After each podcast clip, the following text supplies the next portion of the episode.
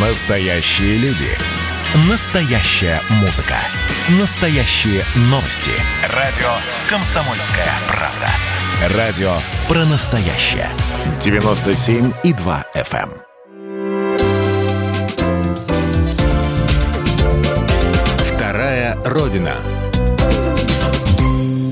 Здравствуйте, вы слушаете программу «Вторая Родина». Меня зовут Екатерина Шевцова. Наша программа о людях, чья жизнь связана с Россией и Беларусью. И вот сегодня у нас гость. Очень долго я подгадывала время, чтобы с ним э, связаться и записать эту программу по одной простой причине. Александр Александрович Кислейко живет на Кунашире. И он руководит самым восточным заповедником в России, Курильским заповедником. Но в его биографии жизнь в Беларуси, рождение в Беларуси. Вот об этом мы сегодня поговорим. Александр Александрович, здравствуйте. Здравствуйте. Здравствуйте. Я про вас прочитала в газете «Союз Беларусь России». Мои коллеги, я знаю, приезжали к вам, с вами беседовали, я тоже загорелась. Я думаю, я, конечно, не смогу рвануть вот так вот к вам на Курилы, но по телефону мы с вами можем пообщаться. Расскажите мне, пожалуйста, о том, где вы родились. Я прочитала, что вы из Гродненской области родом. Родился в деревне Синьки Берестовицкого района Гродненской области, Республики Беларусь учился в школе, закончил училище сельскохозяйственное, затем уехал, поступил в Кировский сельскохозяйственный институт факультета хатоведения. В 83 году со второго курса нас всех призвали на службу. Угу. Меня, в частности, в военно-морской флот. Ну и так я попал на Дальний Восток, служил на русском острове один год и два года на острове Итуруп. Очень понравилось, остался работать. Вынужден был уехать по требованию родителей после сильного землетрясения. Ну и так вот в 96 году вернулся в Беловежскую пущу, оставил на этот период Курильские острова где-то у себя в душе. Ну а в 2012 году я снова решил приехать на Курильские острова, но это уже не из-за романтики. Как-то мне стало жалко тот период работы, который вошел в северный стаж мой, ну, решил доработать вот этот период. Ну и вот после 2000, с 2012 по 2019 год я какую-то свою цель, одну из своих целей осуществил, я, в общем-то, уже вышел на пенсию северную. Скажите, пожалуйста, а вот расскажите, я была как раз вот буквально на прошлой неделе э, в Беловежской пуще первый раз. Для меня, конечно, были совершенно непередаваемые ощущения. И зубры, и десная природа. Вы когда там работали? Какие были вообще интересные моменты? Э, сколько тогда было зубров? Я знаю, что их э, очень долго восстанавливали. Вы каким-то образом участвовали вот в этом процессе восстановления популяции?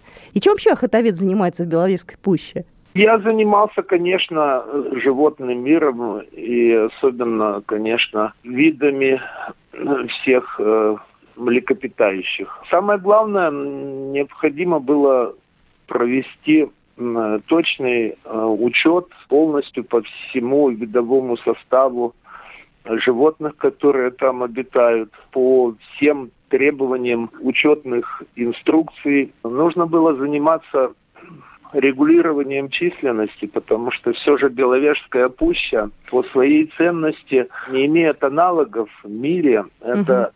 последний сохранившийся эталон европейской тайги, а, где а, отражены все те естественные 17 типов леса, представлены в ней.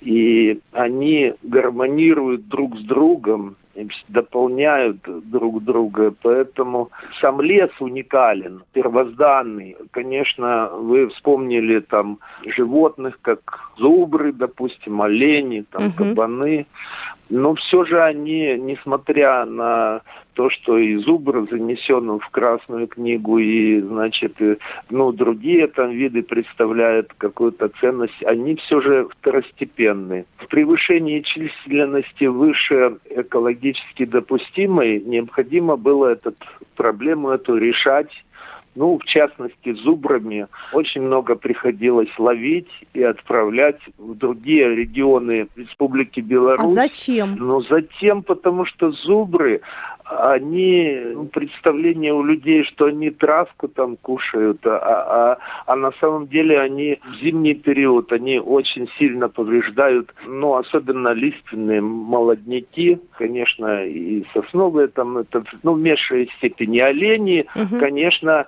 еще больше повреждают. Там кабаны, допустим, полностью э, э, все, значит, э, где-то урожай желудей собирают, как и олени, и кабаны. Это все, все нужно в разумных э, каких-то экологически допустимых пределах поддерживать.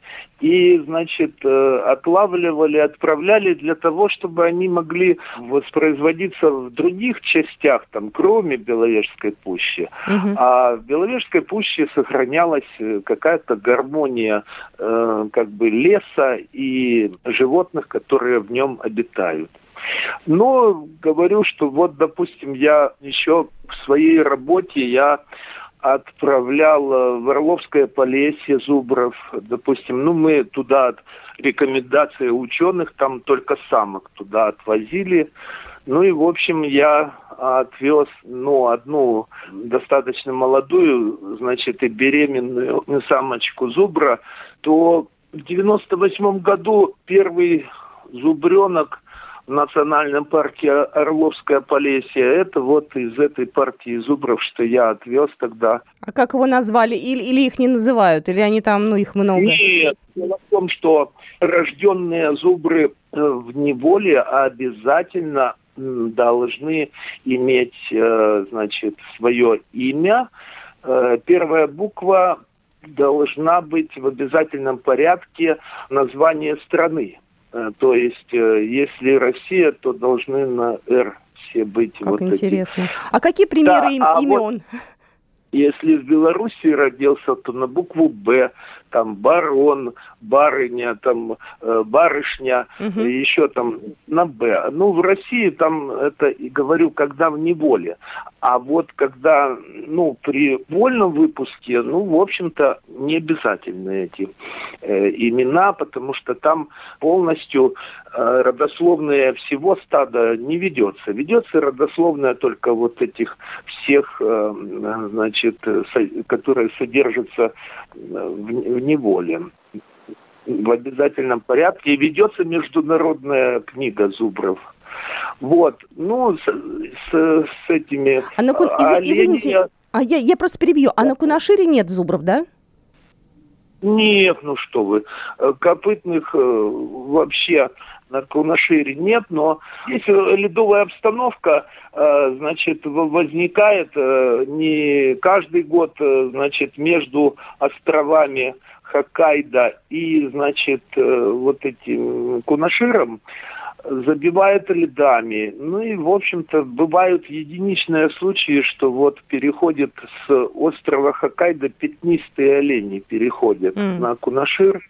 Но это единичные случаи. Пока так на Кунашире, значит, э, полноценного стада, на которое могло бы самостоятельно воспроизводиться, то нет.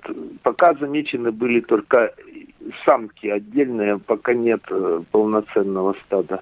Да, э, то, что дальше. У, у, нас просто, у нас просто программа не очень долгая. У меня есть еще один вопрос да. про вашу вот деревню, вот где вы родились. У вас вообще получается, ну, мы не берем нынешнее время, когда закрыты границы, но вот до того, как э, началась пандемия, вы туда часто вообще приезжали? У вас кто-то из родных там остался? Может быть, дом, может быть, что-то еще?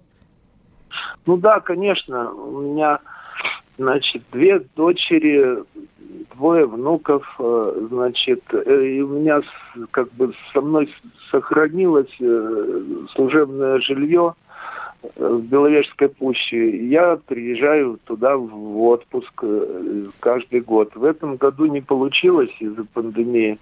Но в связи с тем, что, не знаю, у меня там немножко совсем, но температура была повышена в период отпуска, но я знал, что это будет препятствием при э, полете на самолете. Всегда где-то буду снят с рейса и значит ну я вот не рискнул ехать. Вот. Ну потому что еще на границе там был особый контроль. Вот, то, а так каждый год я приезжал, ну, значит, в одно и то же время, ну, в, в апреле. У меня мама в деревне еще. Вот в вашей родной а, деревне, дай да? Бог ей, да, дай бог ей здоровья. Она как бы такой стержень, который меня держит еще, где бы я ни был. Ну и вот я приезжал и с гордостью как бы помогал в посадке картофеля, еще там всяких там ее грядок. Ну и с чувством выполненного долга уезжал потом из отпуска с каким-то ну, энергией, за, полученной запасом. положительной да, да. запасом энергии, что я чем-то помог маме своей. И надеюсь, надеюсь, увижусь вот в, в будущем году.